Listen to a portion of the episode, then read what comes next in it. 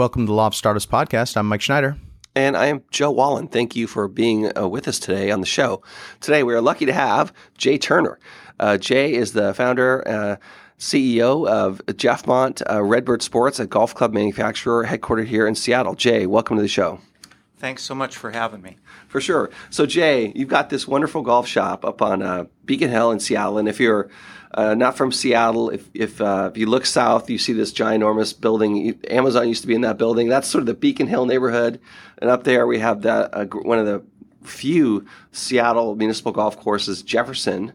And you guys are just down the street from there. That's and that's where you grew up, right? Right. It's eight blocks from uh, where I started playing golf many years ago. How old were you when you when you first had a stick in your hand?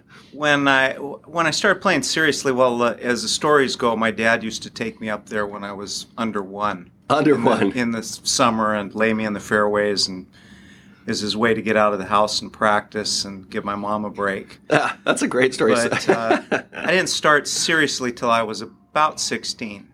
okay. sophomore year in high school. So when did you start making golf clubs? When did that come into being? Uh, I was really fortunate. We had a driving range there, and the pro that had the concession to the driving range had a repair shop. And so I started working for him, uh, picking balls so I could hit, get some privileges, mainly free balls. And he taught me the repair business, uh, which one thing led to another. And that was back in the days where woods were actually made of wood. So I learned to, to build wooden golf clubs right out of blocks and everything evolved from there as time went on. Wow. Okay, so I've got to ask you a story. I've heard this story a few times. I don't know if it's true or not, but I, you know, I've been out to the driving range at Jefferson, and somebody told me once that when Fred Couples, who was 13 years old or some pretty young age, they told me he could no longer hit a driver out there because he hit it right over the outside fence. Yeah, he used to. He was uh, incredibly long. That was more like when he was 15 or 16, but he hit three woods out of the, off the out of the back fence. Wow. Under wow. the rec center, which was a carry of about 270, 80 yards. That's a long. That's a long. That's a long shot. That's a long, long. shot. If you, Mike, if you ever get out to the Jefferson driving range, take a look at that and wonder, wonder about it. It's a. It's. I always. I wasn't sure if that was a true story. If that was just No, Seattle that, lore. that was fact. I, I saw it many times. So not to dwell on Fred Couples, but he must be the most famous golfer we've had come out of at least Beacon Hill area, Oh yeah, absolutely. if Out not Seattle pretty, generally. pretty much Seattle per se. Before that, it was Don Bies. That's right. I remember Don Bies when I was a kid. I grew up playing golf uh, and, and doing the same thing, uh, picking up balls on a range and cleaning golf clubs and uh, cleaning golf carts and stuff like this, so I could play. Right, right. Yeah, super fun. Exactly. But It I was a never great I- experience. Yeah, super fun. So when did you start? So your first golf company was a company called Redbird. And by the way, my dad, when I was about, um, I don't know, nineteen or twenty, my dad bought me a Redbird, uh, a Redbird sand wedge. I think it was. I still have that club, and it's a great club. My dad used to. My, I remember when I was like nineteen or twenty. So this is you know a little whiles back. My dad said, "Hey, these Redbird golf clubs, you got to check these golf clubs out." Isn't that funny? That's funny. um, it, it's kind of a long story. I'll try to keep it short. But the company started when I graduated from the UW. I worked for an importer, and I used to take uh, buyers from uh, a chain that used to be here, a drugstore chain called Pay 'n Save, and a hardware store chain called Ernst Hardware. That's now they no longer exist. Uh, overseas to buy things and about my third year working there out of college, uh, my father got real sick, had a severe stroke, and so it was either put him in a rest home or my sister and I were going to look after him. So I quit my job and started the golf club company, and I always wanted to do it. And the Redbird name, people ask about how did that evolve? Well, my name being Jay has always nickname has always been Bird or Jay Bird or something like that, Blue Jay. And the guy that I worked for in the driving range was named Steve Coley. at flaming red hair. And so when I quit my job, he and I got together and we formed Redbird, and the name came about because of the combining the two nicknames. We couldn't come up with anything that was more meaningful. So that we uh, started operations the end of 1985. 85 okay wow that's great and so you've now got a new brand uh, and sort of a new i mean tell us about your new golf venture Well, what I, I bought Steve out after a year. Um, that we were in business because I was doing it full time and he wanted to travel and do some other things, not be tied down. So recently we reformed, recapitalized under uh, the umbrella of Jeffmont Limited. And Jeffmont is uh, the nickname my best friend, who is also now one of the owners of this new venture. That's the nickname we gave Jefferson Park. It was kind of a facetious reference to Oakmont.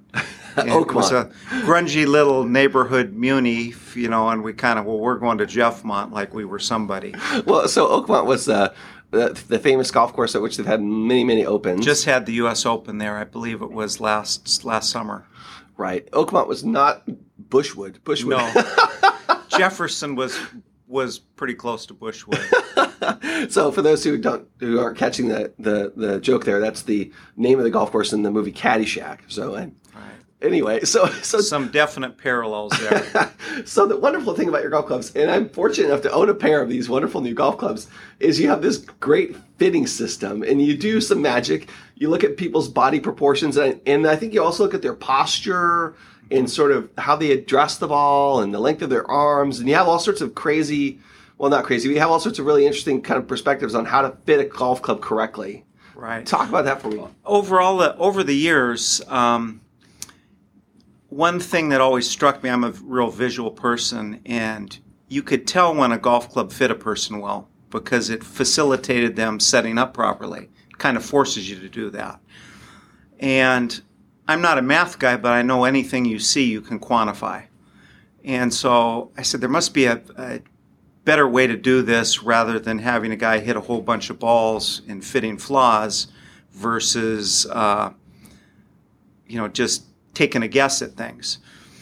So i went through and i started to look at the different body parts and i wrote an algorithm. It took me about 10 12 years to, to get it actually finished to where it was really close to giving an accurate result across the board and so we take uh, half a dozen measurements, and we can do it now on an iPhone with all of the technology. It's embedded in a secure website.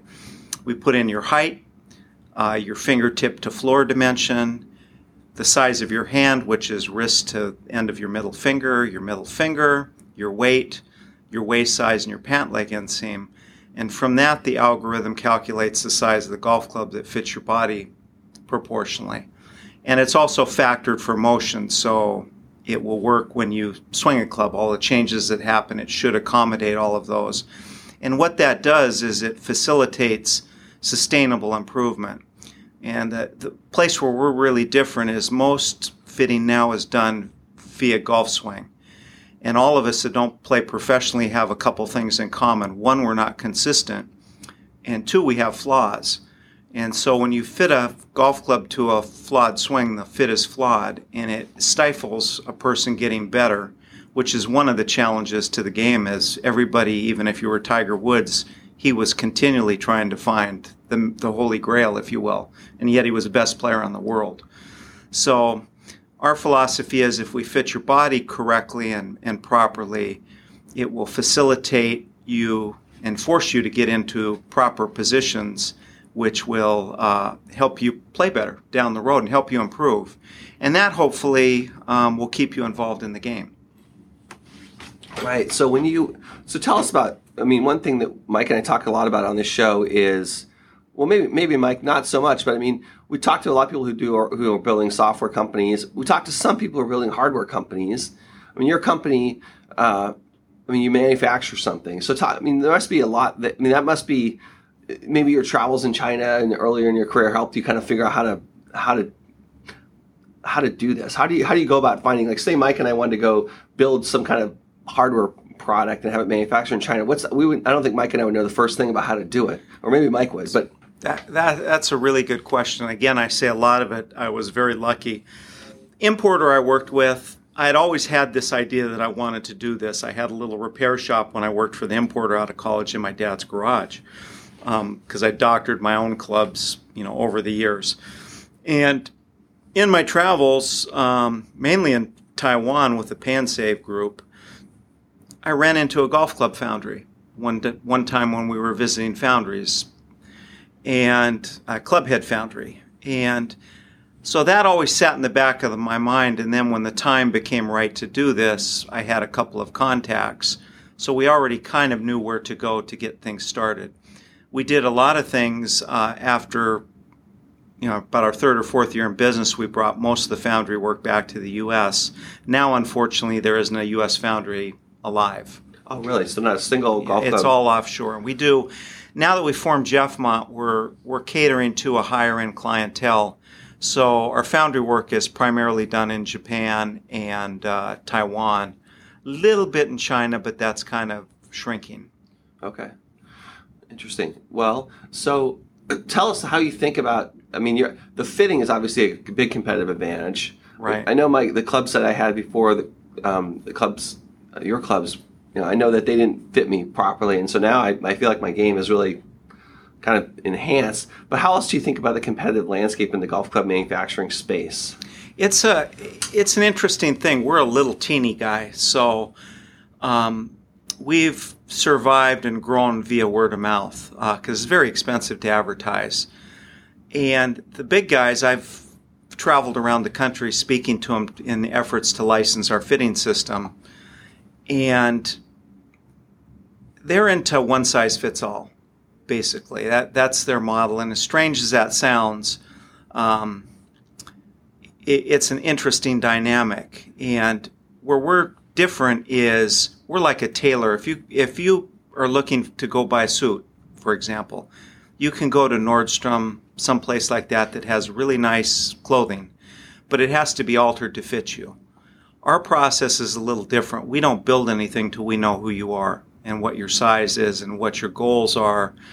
And so our process begins with a golfer versus all of the big, what you'd call major brand names. They start with a sales figure in mind and then work backwards. How many sets of clubs do we need to sell? And then they, they order in a bunch of things that they think will hit those sales goals and then try to figure out how to sell them. And so that's a side piece of our business. We do quite a bit of retrofitting now um, for brands because typically a, a, stock size fits statistically at best 12% of the population. So it'd be like going in and buying a pair of shoes and all they have is size 10s. Well, you might wear a size 8, you're going to have a sloppy fit, or you might be a, a size 12 and you're not going to be able to get your feet in them. It's, it's not the best situation. So that's, that's our main point of difference. Uh, that's pretty interesting. Go ahead. Jay, Mike. I'm wondering. I'm you know I'm Joe's the golfer, so I don't I don't know as much about how it all works. But in terms of, the, I'm hearing you talk about a business that is that is increasingly becoming uh, you know a custom product for each customer that's that's made to their to their specifications. Is there anything? I think that's a that's a um, a theme that's sort of happening more and more in a bunch of different areas, partly because of like the uh, 3D printing and and uh, on demand uh, creation of things like books. Uh, are there technological um, advances that are making it easier for you to create a, a, a custom product for people, or have you always been doing that? Uh, we've always done it. Um, ours still is. I use a little bit of CAD, but I'm designing a golf club head, for example. I'm a sculptor, and there are laws of physics; those don't change. So if you know where mass needs to go to be efficient, all the rest is about wrapping that up in a shape that's appealing to the eye. And so it's a combination of old world and new world. And with the uh, the drawing programs that are out there, it, it speeds uh, it speeds design up significantly because you're not grinding on everything 100%. You can start and kind of draw an idea and work off of that, and it gives you a little bit of a head start without putting metal shavings on the ground, if you will. Right. So it sounds like a lot of the customizations you're making are not. Um, there, I imagine there are things that can be done after it comes from the oh, factory. So it's so it's not like they're being personally manufactured at the right. factory. We're not person. doing a, an additive manufacturing, which is what 3D printing has processed with each head. Right. That might come down the road, but it, has got a long ways to go with with making uh, the alloys strong enough. Uh, but yeah, it's every pretty much what we're doing is tailoring something to fit a person properly. Right combination of parts and flexes and angles and lengths, grip sizes, all of that. So yeah, Mike hit on something I think is pretty interesting. Um, sort of the increasing um, increasing ability of manufacturing processes to design things that are really custom. Um, do, I mean, it sounds to me like um, the variability in the fit for a set of golf clubs is is pretty dramatic. I mean, it sounds like, I mean, more variability than you'd see in a, in, a cl- in the clothing situation, for example, probably. Uh. Yeah, po- yeah, I think that's an accurate statement. Um, and the, di- the the tricky thing is proportional change occurs when you have a person that's standing erect and you take the measurements of them in a in an upright position. You don't play golf from that position. You play you know, you bend your knees a little bit, you tilt your spine, and so there's proportional changes that occur that occur that have to be factored into and then you have motion changes. The club changes shape when it's put under under motion. It it shrinks actually in size because it flexes about four major ways in the shaft, and the body changes shape as you go through and hit the ball and rotate through. Um, so all of those things are factored in. So there's a lot of moving pieces we've tried to identify and uh, put together so that we come up with the best possible fit. Well, one thing that's really uh, always fun for people who love gadgets is thinking about the new gadgetry in the golf world because there's some really great gadgetry. And by the way, if you get up to Jay's shop, he's got this great thing. I forgot what it's called, but you, you there's a machine and it measures all these different um, aspects of your swing. Your yeah, that's uh, we have a launch monitor. It's it's what you see on TV. It's called TrackMan. We have a TrackMan 4, which is the latest one, and it uh, they're manufactured in Denmark, and it it evolved out of missile tracking. So it's that kind of software. So it, it tells you all the parameters, how fast the club's moving, how fast the ball's moving after you've hit it, which can tell you how solid you hit it, how high it flew, the launch angle, spin rates, spin axes, where the ball ended up. And it's what you see if you ever watch golf on TV and you'll see the ball and there's kind of a colored rainbow that shows you the flight. That's usually TrackMan that's uh, that they have behind the tee that's picking that data up and projecting that image. So that helps us uh, significantly dial things in. And the other interesting thing is it speeds our process up because you can show somebody right in real time what they're doing and how something is better for them. And you know, another strange thing with technology is people don't argue with it. You know, the machine is always right. That's the perception. So it makes our life um, a little bit simpler and, and definitely allows us to do our job a whole lot better, which is uh, is good. Yeah, I. Uh, it's a it's an amazing technology. I, I do they make anything like that that's uh, portable that you could sort of bring with you to the driving range or? Um, that machine is portable. We take it out of the shop. It's it's a little small box about the size of a laptop.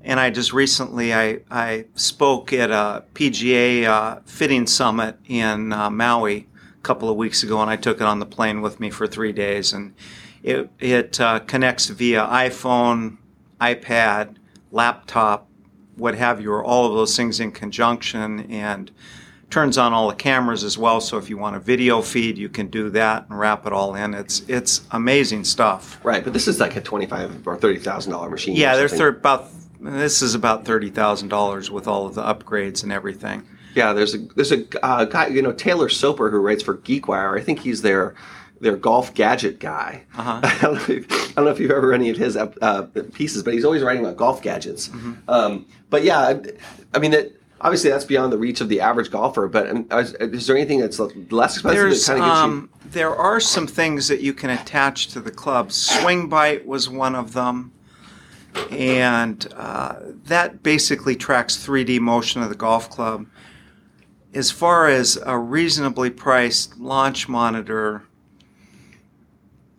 there are some things that are three, four thousand dollars, but they're not terribly accurate. Okay. you're sacrificing a lot of that, so it becomes gadgetry in the negative sense, I guess. Gotcha. Yeah, I mean that is one thing I've noticed. I mean, you can spend too much time fiddling Right. with your gadgets and just Right. kind of just enjoy the game. The game is meant to be enjoyed. That's exactly right. Don't get bound up in the numbers. Right. It's it's fun sometimes, mm-hmm. but you can also let it distract you when you're on the golf course. And like for a while, I had the the Apple Watch, and I was experimenting with all the different. You know, it just it didn't. None of them are like sort of like. I mean, none of them just sort of operate in the background without you thinking about them. You all, it seems like you're always fiddling with your watch. And like, hey, I'm on the golf course. I really shouldn't be fiddling with my watch. I mean, who cares? I'm trying to have a nice, enjoyable time usually. Yeah, it's it's easy to get bound up in numbers and statistics, and you know, we like I say, we use this to try to figure the optimum fit for each individual person, and then let them go have some fun. Sure. And hopefully, they get better and stay with the game because that's been a, a challenge retain, retaining players, uh, you know, over the years. Yeah, that's one thing I was going to ask you to ask you about was, I mean, my perception and my perception might be off is that just generally speaking, over the last twenty to thirty years or something, the, the golf industry as a whole has not been one of expansive growth.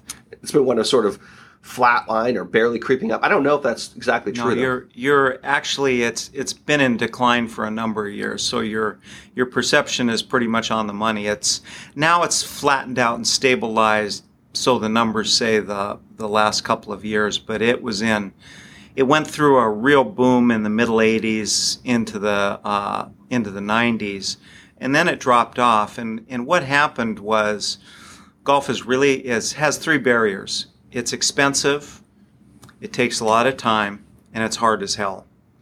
And the expensive thing is you're dealing with big 100 plus acre pieces of property that have to be maintained. So economically, that has to be viable as an investment.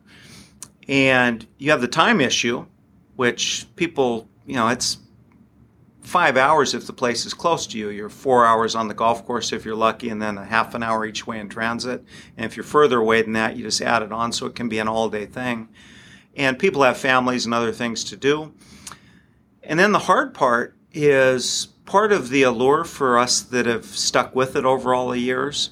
But that's where I see my small contribution being I can make it a little easier if I design and fit things properly. People have a chance to get better. And that's a real funny thing. I can think when I first started playing seriously, I can remember the first round I played, and I hit one really good shot on the 17th hole, third shot into the par five at Jefferson. I can still see it in the air. And this is, God, I'm dating myself now. It's like 45 years later, 44 years later. And um, that made me come back. You know, I said, this is kind of fun. That felt real good. I remember what it felt like and what it looked like. And what pains me is the major manufacturers don't really care. They just want to sell the product and be done with it. And then it's the the consumer's problem to figure out how to make it work. And we work with people after the fact, try to work them through things. If they're having adjustment problems, they're welcome to come back in and uh, let us try to help them have more fun.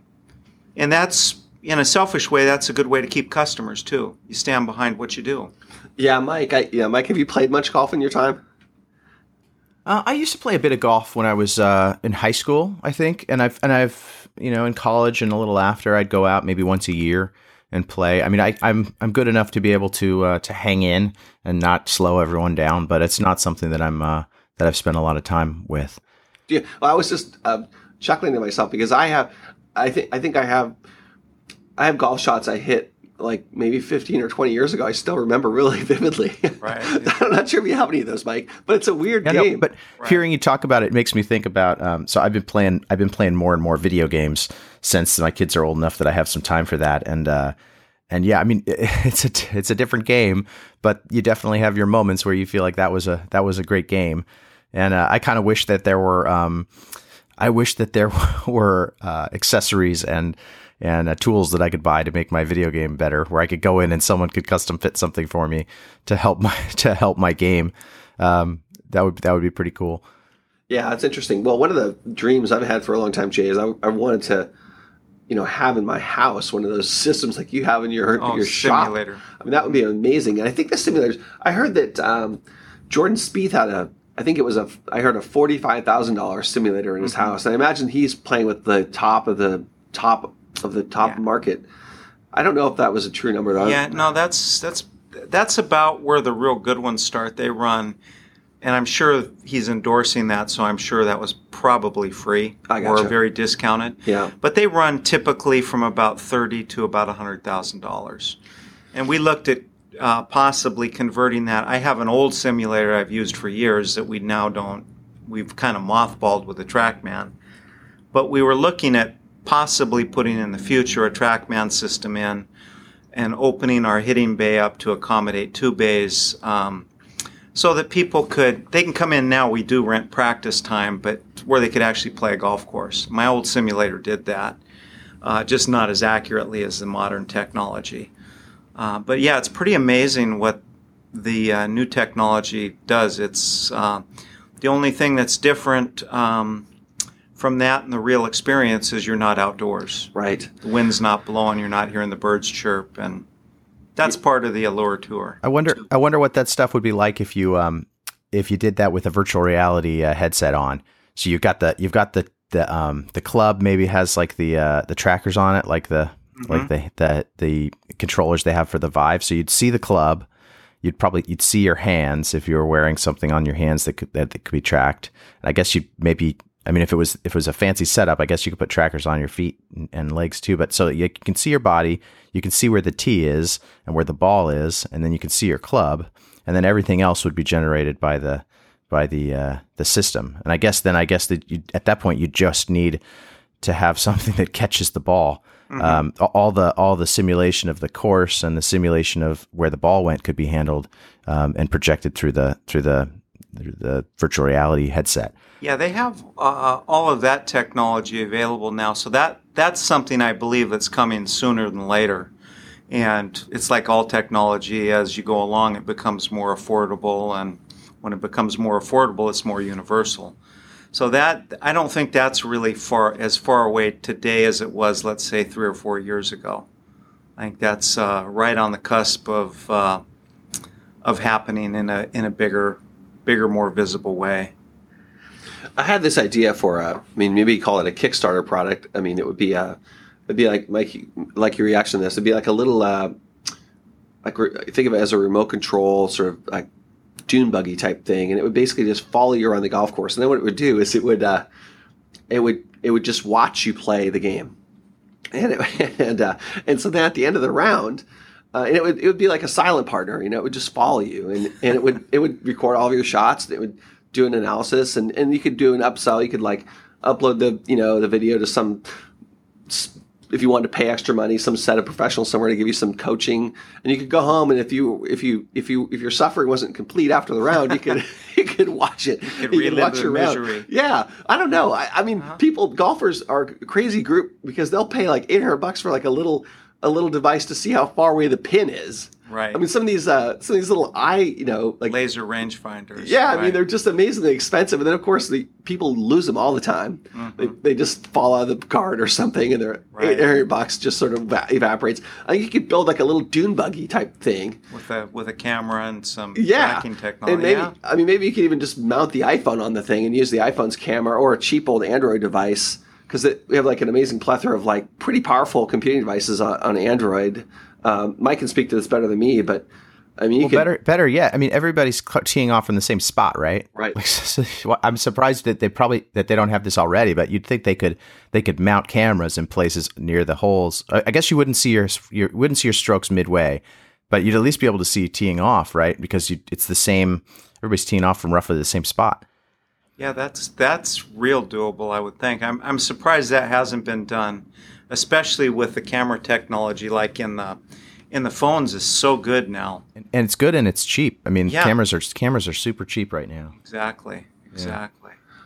Yeah, what the other thought that's occurred to me, I'm, t- I'm talking sort of just generally, I mean, kind of ranging wide and far here, but um, it strikes me that if you really want to improve your game, you should spend almost all your time, rather than going to the driving range and hitting your driver, which is which is fun. You should spend all your time around a green, just working with your sand wedge or from 20 yards in or something. I swear, more than half of my strokes in my game are from you know 50 60 yards in or some crazy number like i'll hit a great drive and then i'll hit you know an okay iron shot although last time i played with your irons i hit some wonderful irons that, like that flew right into Your, the your checks in the mail. yeah, I mean, I mean, but I mean, most of the time you hit a, your second shot is like, you know, around the green somewhere. Usually it's Mm-hmm. Not on the green, and then so you're there in two, and then you wind up with a six or something because you have this takes you four shots. You chunk it around. Yeah, and I, I think you know Phil Mickelson's so great because his parents had a had a like a chipping green in their backyard, and he spent his entire youth just out there with his sand wedge, just like chipping. Yeah, that, that's an important part of it. When Fred and I and James, my uh, uh, partner down in uh, California, were kids, we played. Jefferson has a short nine, and when we didn't days we didn't have playing privileges, we'd hop the fence and and that's all we did was wear that place out. And it's mainly hitting short irons and little pitches, and we go make things up and you know create little games, and that's that's putting is over half the game, but part of that's a little misleading because that's related to how far you leave the second or the third from the hole. And so if you can get the your second shot after the tee shot closer to the hole or close better proximity and or your chip um, that uh, that leads to, to better putting as well. Of course, the thing is, I think the shots people remember. I think the the shots people remember tend to be not. I mean, not chips so much. I mean, No. You don't tend to. You remember the the great. I remember the great iron, like a great iron Everybody wants to hit it far, and uh, or high, like a beautiful the- seven iron, like that goes way up into the sky. And that's kind of the joke with uh, with the bigger companies. One in particular, every driver they come they come out with a new driver every. That's been about every two or three months, and it's always 7, 17, 12 yards further than the, the last iteration. And which is not possible because the uh, the ruling body, the U- United States Golf Association, has everything legislated, and everybody's at the limit. So the only real frontiers left are to fit it better. You know, Gotcha. everybody, there's all the big companies, all even smaller companies make some really good golf equipment. But if it doesn't fit, you have the best shoe in the world. If it doesn't fit you properly, it's not a, it's not the best shoe for you. Ah. And that's what it what it all boils down to. Well, that's that's a that's actually a pretty good note to end on. Um, hey, if you're looking for you know uh, if you're looking for golf clubs, um, check out jeffmont.com, j e f f m o n t.com, and if you're in Seattle, uh, pretty easy place to find Redbird Sports up on uh, Beacon Hill. Um, and uh, Jay Turner is the CEO and co-founder, and you should should definitely go talk to Jay about about new clubs. I think um, know my experience has been the those golf clubs were are, have been treating me really nicely. I've, I've only played with them maybe four or five times now, but um, gosh, I've hit some really nice shots. That's good to hear. We Yeah. did our job. I'm, yeah, I'm really I'm really anxious to get to get out there again and hit some hit some more golf clubs, hit some more golf shots. And we, we do do fittings for free online. If you go to the site and go to our fitting page and fill out the information, we'll give you a recommendation that you can use for anything you buy. Okay, so any party any other parting thoughts for us, Jay? Uh, no, I, I appreciate being here and the chance to share with you kind of what we're doing, our long, crazy battle here to uh, help golfers play better and have more fun. Thank you, thank you very much for coming. Thanks for having me. Thanks, It's Jay. terrific. Thanks, Jay. And thanks, everyone, for listening. We'll see you all next week.